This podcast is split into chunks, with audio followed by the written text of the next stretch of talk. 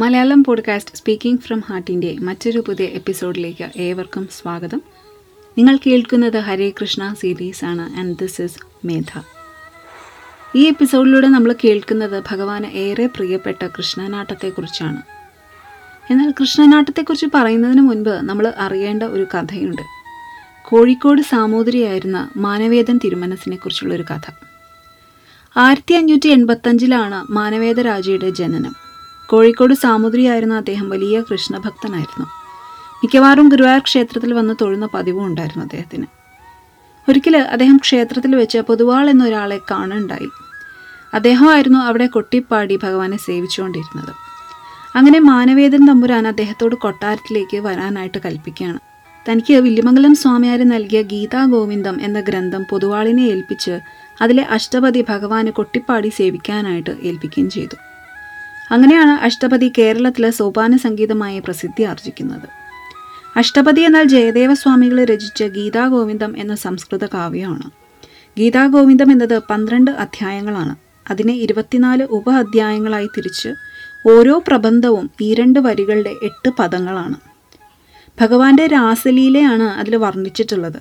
ഭഗവാനും ഗോപികമാരും ഒക്കെ ആയിട്ടുള്ള ബന്ധവും രാധാദേവിയുമായിട്ടുള്ള ഭഗവാന്റെ ദിവ്യ പ്രണയവും ഒക്കെ വളരെ മനോഹരമായിട്ടാണ് ഗീതാ ഗോവിന്ദത്തിൽ വർണ്ണിച്ചിട്ടുള്ളത്.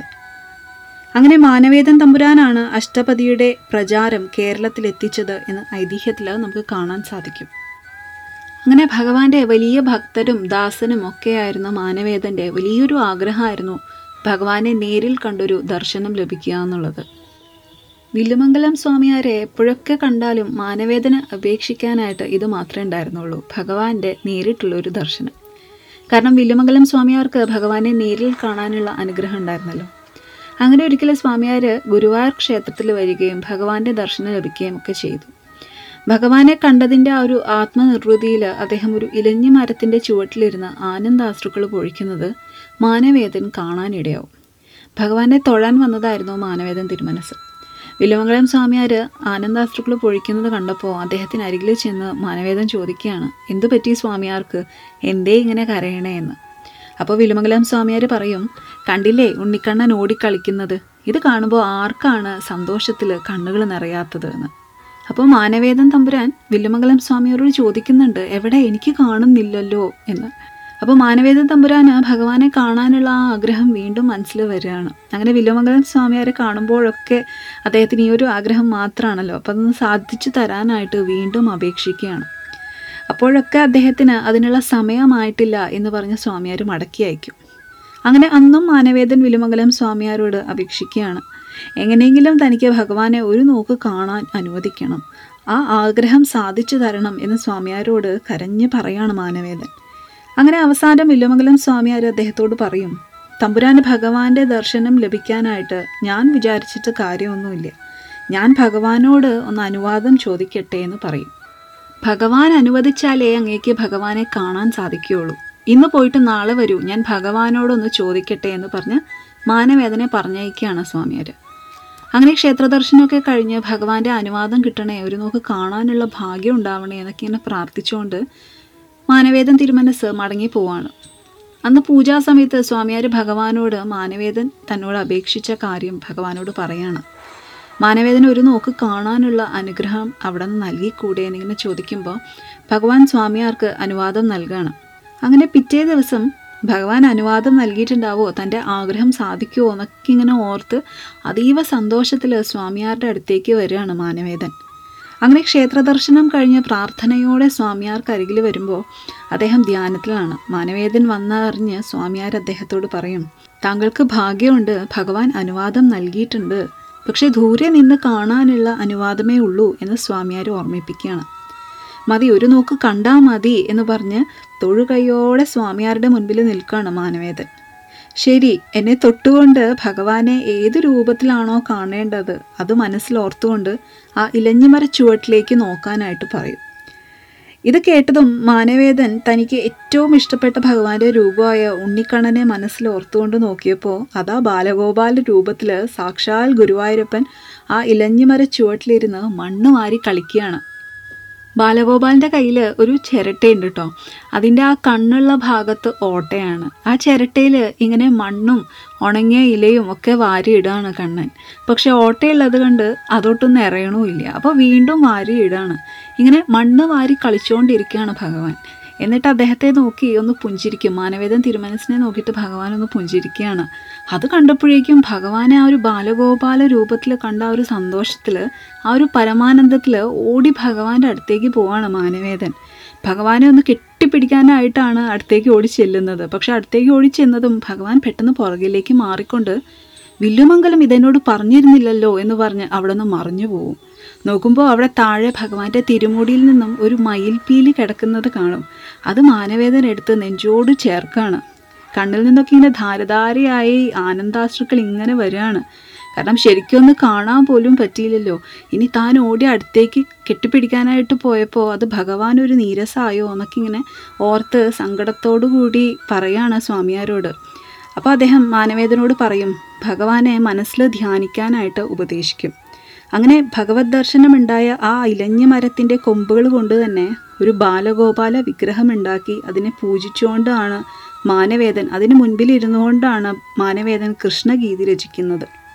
ഗീതാ ഗോവിന്ദവും നാരായണീയവും ഒക്കെ പ്രചോദനമായിട്ട് എടുത്തിട്ട് ഭാഗവതത്തിലെ ദശമസ്കന്ധവും ഏകാദശ സ്കന്ധവും അടിസ്ഥാനമാക്കിയിട്ടാണ് കൃഷ്ണഗീതി രചിക്കുന്നത്. ഒരു തുലാമാസം മുപ്പതിനാണ് കൃഷ്ണഗീതിയുടെ രചന മാനവേദൻ പൂർത്തിയാക്കുന്നത്. അതിനെ അനുസ്മരിച്ചാണ് ഇന്നും എല്ലാ വർഷവും തുലാം മുപ്പതിന് കൃഷ്ണഗീതി ദിനമായിട്ട് ആചരിച്ചു പോരുന്നത്. അന്ന് ഭഗവത് ദർശനമുണ്ടായ ആ ഇലഞ്ഞിമരത്തിൻ്റെ സ്ഥാനത്താണ് ഇന്ന് ഗുരുവായൂർ കൂത്തമ്പലം പണി കഴിപ്പിച്ചിരിക്കുന്നത്. അങ്ങനെ കൃഷ്ണഗീതി എന്ന സംസ്കൃത കാവ്യത്തെ ആസ്പദമാക്കി അതിൻ്റെ ദൃശ്യാവിഷ്കാരമായിട്ടാണ് കൃഷ്ണനാട്ടം എന്ന കലാരൂപം ഉണ്ടായത്. ആദ്യമൊക്കെ സാമൂതിരി കോവിലകങ്ങളിൽ മാത്രമാണ് കൃഷ്ണനാട്ടം അരങ്ങേറിയിരുന്നത്. പിന്നീട് കാലങ്ങൾക്കിപ്പുറം കൃഷ്ണനാട്ടത്തിൻ്റെ പ്രചാരം കുറഞ്ഞ് ഇല്ലാതാവുന്നു എന്നറിഞ്ഞപ്പോഴാണ് ഗുരുവായൂർ ക്ഷേത്രത്തിൽ അതൊരു പ്രധാന കലാരൂപമായി അരങ്ങേറി തുടങ്ങിയത്. കൃഷ്ണനാട്ടത്തെക്കുറിച്ച് പറയുകയാണെങ്കിൽ ഇതൊരു സംസ്കൃത കലയാണ്. ഭഗവാന്റെ ഏറെ പ്രിയപ്പെട്ട ഒന്നാണ് കൃഷ്ണനാട്ടം. ഭഗവാന്റെ സാന്നിധ്യമുള്ള കൃഷ്ണനാട്ടം ഗുരുവായൂർ ക്ഷേത്രത്തിൽ മാത്രമേ കളിക്കാറുള്ളൂ. ഇപ്പോഴാണ് പിന്നെയും ഗുരുവായൂരിൻ്റെ തെക്ക് ഭാഗങ്ങളിലൊക്കെ ക്ഷേത്രത്തിലെ കൃഷ്ണനാട്ടം കളിക്കുന്ന കലാകാരന്മാർ തന്നെ അവിടെ ചെന്ന് അവതരിപ്പിക്കുന്നത്. മാനവേദൻ തിരുമനസിന് ഭഗവാന്റെ ദർശനമുണ്ടായ ആ ഇലഞ്ഞിമരത്തിൻ്റെ കൊമ്പുകൾ ഉപയോഗിച്ചാണ് കൃഷ്ണനാട്ടത്തിലെ കിരീടങ്ങളും പൊയ്മുഖങ്ങളും ആഭരണങ്ങളും ഒക്കെ നിർമ്മിക്കപ്പെട്ടിരിക്കുന്നത്. കൃഷ്ണനായിട്ട് വേഷമിടുന്ന കലാകാരൻ ചൂടുന്ന ആ ഒരു കിരീടത്തിൽ ഇപ്പോഴും അന്ന് മാനവേദൻ തിരുമനസിന് ലഭിച്ച ഭഗവാന്റെ ആ ഒരു മയിൽപ്പീലി ഉണ്ടെന്നാണ് പറയപ്പെടുന്നത്. ഒരുപാട് മയിൽപ്പീലി ഉണ്ട് അതിൽ. എന്നാലും അതിൽ ഒരെണ്ണം അന്ന് ലഭിച്ച ദിവ്യമായ മയിൽപ്പീലിയാണ് എന്നാണ് പറയപ്പെടുന്നത്. അതുപോലെ തന്നെ ആ കിരീടത്തിൻ്റെ മറ്റൊരു പ്രത്യേകത എന്ന് പറയുന്നത്, ഒരു പത്ത് വയസ്സുള്ള ഒരു കുട്ടി ആ കിരീടം ചൂടിയാലും അറുപത് വയസ്സുള്ള ഒരാൾ ചൂടിയാലും തലയിൽ ആ കിരീടം വളരെ പാകമായിരിക്കും എന്നുള്ളതാണ്. അതും ഭഗവാന്റെ വലിയൊരു അത്ഭുതമായിട്ടാണ് നമുക്ക് കാണാൻ സാധിക്കുക. കൃഷ്ണനാട്ടം എന്നീ ഒരു ക്ഷേത്രകല ഒരു നൃത്ത നാടകമാണ്. കൃഷ്ണനാട്ടത്തിൽ നമുക്ക് കാണാൻ സാധിക്കുക ഒരു എട്ടിൻ്റെ കണക്കാണ്. കാരണം ദേവകിയുടെ എട്ടാമത്തെ പുത്രനായിരുന്നല്ലോ ശ്രീകൃഷ്ണൻ. അതുകൊണ്ട് എട്ട് ദിവസത്തെ കളി, എട്ട് തിരി, എട്ട് നാഴി എണ്ണ, എട്ട് കളിക്കാർ, എട്ട് നാഴിക നേരത്തെ കളി, എട്ടരങ്ങ് പണം, ഇങ്ങനെ എട്ട് ചേർത്തുള്ള കണക്കാണ് കൃഷ്ണനാട്ടത്തിൽ. ഭഗവാന്റെ അവതാരം മുതൽ സ്വർഗാരോഹണം വരെയാണ് അവതരിപ്പിക്കുന്നത്. എട്ട് ദിവസത്തെ കളിയെന്ന് പറഞ്ഞല്ലോ. ആദ്യത്തെ ദിവസം അവതാരം, പിന്നെ കാളിയമർദ്ദനം, മൂന്നാം ദിവസം രാസക്രീഡ, നാല് കംസവധം, അഞ്ചാം ദിവസം സ്വയംവരം, പിന്നെ ബാണയുദ്ധം, വിവിധവധം, എട്ടാം ദിവസം ഭഗവാന്റെ സ്വർഗാരോഹണമാണ്. സ്വർഗാരോഹണം കഴിഞ്ഞാൽ അടുത്ത ദിവസം വീണ്ടും ഭഗവാന്റെ അവതാരം അവതരിപ്പിക്കും. കാരണം മാനവേദ തിരുമനസിന് തോന്നി സ്വർഗാരോഹണം കൊണ്ട് കൃഷ്ണനാട്ടം അവസാനിപ്പിക്കാതെ ഒരു ശുഭസൂചകം എന്ന നിലയ്ക്ക് അവതാരം കൂടി അവതരിപ്പിക്കണം എന്ന്. അങ്ങനെ ഒമ്പതാം ദിവസം അവതാരം കൂടി കളിച്ചിട്ടാണ് കൃഷ്ണനാട്ടം പൂർത്തിയാക്കുന്നത്. മറ്റൊരു ക്ഷേത്രകലയായ കൂടിയാട്ടത്തിൽ നിന്നാണ് കൃഷ്ണനാട്ടത്തിൻ്റെ അലങ്കാരവും വസ്ത്രരീതിയും ഒക്കെ സാംശീകരിച്ചിരിക്കുന്നത്. അതുപോലെ കൃഷ്ണനാട്ടത്തിൽ ഉപയോഗിക്കുന്ന വാദ്യോപകരണങ്ങൾ എന്ന് പറയുന്നത് തൊപ്പിമദ്ദളം, ശുദ്ധമദ്ദളം, ശംഖ്, ഇലത്താളം, ഇടയ്ക്ക, ഇതൊക്കെയാണ്. അസുരവാദ്യമായതുകൊണ്ട് ചെണ്ട കഥകളിയിൽ ഉപയോഗിക്കും, എന്നാൽ കൃഷ്ണനാട്ടത്തിൽ ഉപയോഗിക്കില്ല. ഒരിക്കൽ കോട്ടയം രാജാവ് മാനവേദ രാജയോട് കൃഷ്ണനാട്ടം അവിടെ വന്നൊന്ന് അവതരിപ്പിക്കാൻ സാധിക്കുമോ എന്ന് ചോദിക്കുകയുണ്ടായി. പക്ഷെ അദ്ദേഹത്തിന് കോഴിക്കോട് സാമൂതിരി കോലത്തല്ലാതെ മറ്റെവിടേക്കും ഇത് അവതരിപ്പിക്കാനായിട്ട് താല്പര്യമില്ലായിരുന്നു. ഇതറിഞ്ഞ കോട്ടയം രാജാവിന് മാനവേദ രാജയോട് ദേഷ്യമായി. അങ്ങനെയാണ് അദ്ദേഹം രാമനാട്ടം എന്ന കലാരൂപത്തിന് തുടക്കം കുറിക്കുന്നത്. രാമനാട്ടം പിന്നീട് കഥകളിയായി. അതുകൊണ്ട് തന്നെ കഥകളിയുടെ പല അംഗങ്ങളും കൃഷ്ണനാട്ടത്തിൽ നിന്നാണ് സ്വീകരിച്ചിട്ടുള്ളത്. ഒരു പഴഞ്ചൊല്ല് തന്നെയുണ്ട്, കൃഷ്ണനാട്ടം കാണാൻ കുളിക്കണം, കഥകളി കണ്ടാൽ കുളിക്കണം എന്ന്. കാരണം കഥകളിയേക്കാളും കൂടുതൽ ഭക്തിക്ക് പ്രാധാന്യം നൽകിയാണ് കൃഷ്ണനാട്ടം അവതരിപ്പിക്കുന്നത്. കൃഷ്ണനാട്ടം എന്നത് ഒരാൾക്ക് പെട്ടെന്ന് പഠിച്ചെടുത്ത് അവതരിപ്പിക്കാൻ പറ്റുന്ന ഒന്നല്ല. ഭഗവാന്റെ അനുഗ്രഹമുള്ളവർക്ക് മാത്രം, ആ ഒരു നിയോഗമുള്ളവർക്ക് മാത്രമാണ് കൃഷ്ണവേഷം ധരിച്ച് ഭഗവാന്റെ ലീലകൾ ആടാൻ സാധിക്കുകയുള്ളൂ. ഏകദേശം എട്ട് വയസ്സിലാണ് കൃഷ്ണനാട്ട കളരിയിൽ പോയി തുടങ്ങുക. അവിടെ തന്നെ താമസിച്ച്, അതായത് ഒരു ഗുരുകുല സമ്പ്രദായം പോലെയാണ് ഈ ഒരു കല അഭ്യസിക്കുന്നത്. ഗുരുവായൂർ ക്ഷേത്രത്തിനടുത്ത് തന്നെ, അവിടെ ഗണപതി കോവിലിൻ്റെ അടുത്ത് തന്നെയാണ് കൃഷ്ണനാട്ട കളരി സ്ഥിതി ചെയ്യുന്നത്. ഇനി ഇത് അഭ്യസിക്കുക എന്ന് പറയുന്നത് നിസ്സാര കാര്യമല്ല.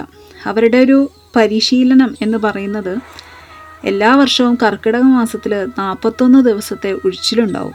പിന്നെ വെളുപ്പിൻ്റെ എഴുന്നേറ്റ് കണ്ട സാധകം, മെയ് സാധകം, പിന്നെ ഒരു മണിക്കൂറോളം ചുവട് സാധകം, അഭ്യാസം, കൃഷ്ണഗീതി പഠനം, താളം, വായ്താരി, ചൊല്ലിയാട്ടം, ഇങ്ങനെ ഇതൊക്കെ കഴിഞ്ഞ് വൈകുന്നേരം ദീപാരാധനയ്ക്ക് ക്ഷേത്രത്തിൽ പോയി അവിടെ ഭഗവാന്റെ മുൻപിൽ നാമം ജപിച്ച് തൊഴുത് പ്രാർത്ഥിച്ച് വീണ്ടും കളരിയിലെത്തി അഭ്യാസം തുടരണം. അങ്ങനെ പത്ത് വർഷങ്ങളോളം കഠിനമായി ഈ അഭ്യാസമുറകളൊക്കെ പഠിച്ച് അതൊക്കെ തരണം ചെയ്താണ് ഒരാൾ നല്ലൊരു കൃഷ്ണനാട്ട കളിക്കാരനാവുന്നത്.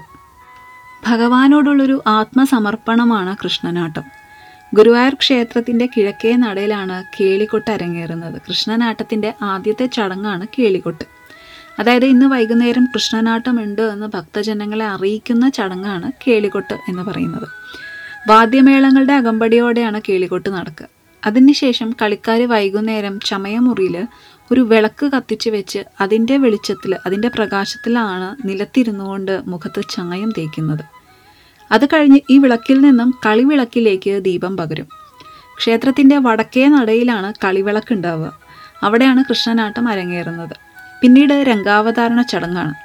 അതായത് കേളിക്കയ്യ്, അരങ്ങുകളി, തോടയം, പുറപ്പാട് എന്നിങ്ങനെയാണ്. പുറപ്പാടെന്ന് പറഞ്ഞാൽ ആ ദിവസം എന്താണോ കളിക്കുന്നത്, ഇപ്പോൾ അവതാരമാണെങ്കിൽ ആ കഥയുടെ ആദ്യത്തെ രംഗമാണ് പുറപ്പാട്. ഭഗവാന്റെ പൂജകളൊക്കെ കഴിഞ്ഞ് നടയടച്ച് തൃപ്പുക കഴിഞ്ഞിട്ടാണ് ഇപ്പോൾ കൃഷ്ണനാട്ടം. ഈ സമയത്ത് അവിടെ ഭഗവാന്റെ സാന്നിധ്യം ഉണ്ടാവും എന്നാണ് സങ്കല്പം. ആദ്യം തൃപ്പുകയ്ക്ക് മുൻപായിരുന്നു കൃഷ്ണനാട്ടം കളിക്കാറുണ്ടായിരുന്നത്. പിന്നീട് അത് തൃപ്പുക കഴിഞ്ഞ് നടയടച്ചതിന് ശേഷമാക്കി. അതിന് പിന്നിൽ ഒരു ചെറിയൊരു കഥയുണ്ട്. അതായത് ഒരിക്കൽ തൃപ്പുക തൊഴാനായിട്ട് വിലുമംഗലം സ്വാമിയാർ ഗുരുവായൂർക്ക് വരെയുണ്ടായി. നോക്കുമ്പോൾ അവിടെ വടക്കേ നടയിൽ കൃഷ്ണനാട്ടം നടക്കുകയാണ്. സ്വാമിയാർ നടക്കിലെത്തി നോക്കുമ്പോൾ അവിടെ ശ്രീലകത്ത് ഭഗവാന്റെ സാന്നിധ്യമില്ല. ഭഗവാൻ എവിടെ പോയി എന്നിങ്ങനെ നോക്കി പുറത്തേക്ക് വന്നപ്പോൾ കൃഷ്ണനാട്ടം നടക്കുന്നിടത്ത് രാസക്രീഡയാണ് അവതരിപ്പിക്കുന്നത്. അതിൽ മുല്ലപ്പൂ ചുറ്റൽ എന്നൊരു പ്രധാന രംഗം നടക്കുകയാണ്. അതായത് ശ്രീകൃഷ്ണനും ഗോപികമാരുമൊക്കെയുള്ളൊരു രംഗമാണ് മുല്ലപ്പൂ ചുറ്റൽ. വില്ലുമംഗലം സ്വാമിയാർ നോക്കുമ്പോൾ ഒരു കൃഷ്ണൻ്റെ സ്ഥാനത്ത് രണ്ട് കൃഷ്ണൻ. ഒന്ന് കൃഷ്ണൻ്റെ വേഷം ധരിച്ച കലാകാരൻ, മറ്റൊന്ന് സാക്ഷാൽ ഗുരുവായൂരപ്പൻ. ഭഗവാൻ ആ രംഗം ഇങ്ങനെ കണ്ട് ആസ്വദിക്കുകയാണ്. ഭഗവാൻ അത്രയേറെ ഇഷ്ടമാണ് കൃഷ്ണനാട്ടം. അതുകൊണ്ടാണ് ഭഗവാന്റെ സാന്നിധ്യം അവിടെ ഉണ്ട് എന്ന് പറയുന്നത്. കാരണം ഭഗവാന്റെ തന്നെ ലീലകളാണല്ലോ അതിലൊക്കെ വർണ്ണിക്കുന്നത്. അങ്ങനെ വില്ലുമംഗലം സ്വാമിയാർ പറഞ്ഞിട്ടാണ് ഭഗവാനെ വന്ന് കണ്ട് ആസ്വദിക്കാനായിട്ട് തൃപ്പുക വരെ കഴിഞ്ഞ് നട അടച്ചിട്ടാണ് കൃഷ്ണനാട്ടം നടക്കുക. അതുപോലെ എന്തുകൊണ്ടാണ് മറ്റ് ക്ഷേത്രങ്ങളിലൊന്നും കൃഷ്ണനാട്ടം നടക്കാത്തത് എന്നതിന് പിന്നിലും ഒരു കഥയുണ്ട്. അതായത് കോഴിക്കോട് സാമൂതിരിയും കൊച്ചി രാജാവും ശത്രുതയിലായിരുന്നു. പിന്നീട് കുറേ നാളുകൾക്ക് ശേഷം സൗഹൃദത്തിലായെങ്കിലും സാമൂതിരിയോട് ചെറിയൊരു അസൂയ ഉണ്ടായിരുന്നു കൊച്ചി രാജാവിന്. അങ്ങനെ ഒരിക്കൽ കൊച്ചി രാജാവ് കൃഷ്ണനാട്ടം തൻ്റെ കൊട്ടാരത്തിൽ നടത്താനായിട്ട് സാമൂതിരിയെ കൃഷ്ണനാട്ട കലാകാരന്മാരോടൊപ്പം ക്ഷണിക്കുകയുണ്ടായി. കംസവധമാണ് അന്ന് അവതരിപ്പിക്കേണ്ടതെന്ന് കൊച്ചി രാജാവ് ആവശ്യപ്പെട്ടു. സാമൂതിരിയെ മനഃപൂർവ്വം ഒന്ന് പരിഹസിക്കാനായിട്ട്, അഥവാ കൃഷ്ണനാട്ടം എന്ന ഈ ഒരു കലയെ ഒന്ന് പുച്ഛിക്കാനായിട്ട് കംസവധത്തിലെ പ്രധാനപ്പെട്ടൊരു രംഗമാണ് കുവലയപീഠം എന്ന ആനയെ കൊല്ലുന്ന ഒരു രംഗം. കംസവധത്തിന് തൊട്ടു മുന്നോടിയായിട്ടാണ് ഈ ഒരു രംഗം വരുന്നത്. അപ്പോൾ സാമൂതിരിയെ ഒന്ന് കളിയാക്കാനായിട്ടും ആ കലാകാരന്മാരെ ഒന്ന് പരീക്ഷിക്കാൻ കൂടിയായിട്ട് കൊച്ചി രാജാവ് എന്ത് ചെയ്തു, ശരിക്കുള്ളൊരു കൊമ്പനാനെ കൊണ്ടുവന്ന് നിർത്താണ് ആ ഒരു രംഗം അവതരിപ്പിക്കുമ്പോൾ. അപ്പോൾ ഈ കൃഷ്ണനായിട്ട് വേഷം ധരിച്ചിരിക്കുന്ന കലാകാരൻ ആ സമയത്ത് ആ രംഗം അഭിനയിച്ചു കൊണ്ടിരിക്കുമ്പോൾ എവിടെന്നോ ഒരു ശക്തി കിട്ടിയതുപോലെ ആ ആനയുടെ കൊമ്പ് ഇങ്ങനെ പിഴുതെടുക്കുകയാണ്. അത് കഴിഞ്ഞിട്ടുള്ള രംഗം എന്ന് പറയുന്നത് കംസവധമാണ്. അപ്പോൾ എല്ലാവരും ഇങ്ങനെ അത്ഭുതപ്പെട്ട് ഭയന്ന് നോക്കി നിൽക്കുകയാണ്.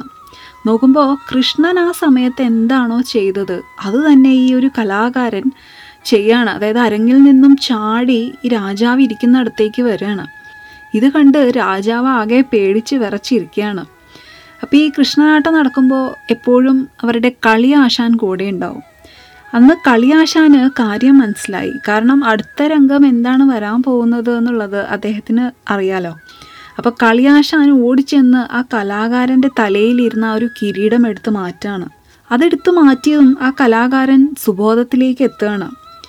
ഇതൊക്കെ കണ്ടതോടുകൂടി കൊച്ചി രാജാവ് ആകെ പേടിച്ചുപോയി. ഭഗവാനോട് മാപ്പ് അപേക്ഷിക്കുകയാണ്. കാരണം കൃഷ്ണനാട്ടം എന്നത് ഭഗവാന്റെ സാന്നിധ്യമുള്ള, ഭഗവാന്റെ ശക്തിയുള്ളൊരു കല തന്നെയാണ്.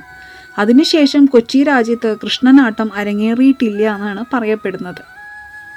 ഇന്ന് ഗുരുവായൂരിൽ കൃഷ്ണനാട്ടം ഭക്തരെ ഒരു വഴിപാടായിട്ടാണ് ചെയ്തു പോരുന്നത്. അഭീഷ്ടകാര്യ സിദ്ധിക്ക് വേണ്ടിയിട്ടാണ് കൃഷ്ണനാട്ടം നേരുക. ഓരോ ദിവസത്തെ കളിക്കും ഓരോ ഫലപ്രാപ്തിയാണ്. അതെന്താണെന്നുള്ളത് ഒന്ന് ചുരുക്കി പറയാം. അവതാരം സന്താനലബ്ധിക്ക്, കാളിയമർദ്ദനം വിഷബാധാശമനത്തിന്, രാസക്രീഡ കന്യകമാരുടെ യശസ്സിനും ദാമ്പത്യ കലഹം തീരുന്നതിനും, കംസവധം ശത്രുതാനാശം, സ്വയംവരം വിവാഹം വിദ്യാഭ്യാസം അപവാദശമനം, ബാണയുദ്ധം അഭീഷ്ടപ്രാപ്തിക്കും ശങ്കരനാരായണ പ്രീതിക്കും, വിവിധവധം കൃഷിയുടെയും വാണിജ്യത്തിൻ്റെയും അഭിവൃദ്ധിക്കും, പിന്നെ ദാരിദ്ര്യശമനത്തിന് വേണ്ടിയിട്ടും, സ്വർഗാരോഹണം മോക്ഷപ്രാപ്തിക്ക് വേണ്ടിയിട്ടുമാണ്. സ്വർഗാരോഹണം കഴിഞ്ഞാൽ വീണ്ടും ഒമ്പതാം ദിവസം അവതാരം ഒന്നുകൂടി കളിക്കുകയും ചെയ്യും. ഇതാണ് ഭഗവാന് ഏറെ പ്രിയപ്പെട്ട കൃഷ്ണനാട്ടത്തിൻ്റെ കഥ. ഇപ്പോൾ കർക്കിടക മാസം ആരംഭമായി. കർക്കിടക മാസത്തെ രാമായണ മാസം എന്നും നമ്മൾ വിളിക്കാറുണ്ട്. ഈ ഒരു മാസത്തിൻ്റെ പ്രത്യേകതകളും അതിൽ പ്രധാനമായ നാലമ്പല ദർശനത്തെക്കുറിച്ചും അതിൻ്റെ പിന്നിലുള്ള ഐതിഹ്യ കഥകളെക്കുറിച്ചുമൊക്കെയാണ് അടുത്ത എപ്പിസോഡിൽ ഞാൻ ഉൾപ്പെടുത്തുന്നത്. So always stay happy and stay blessed. നിങ്ങൾ കേൾക്കുന്നത് Malayalam podcast, speaking from heart, and this is Medha signing of.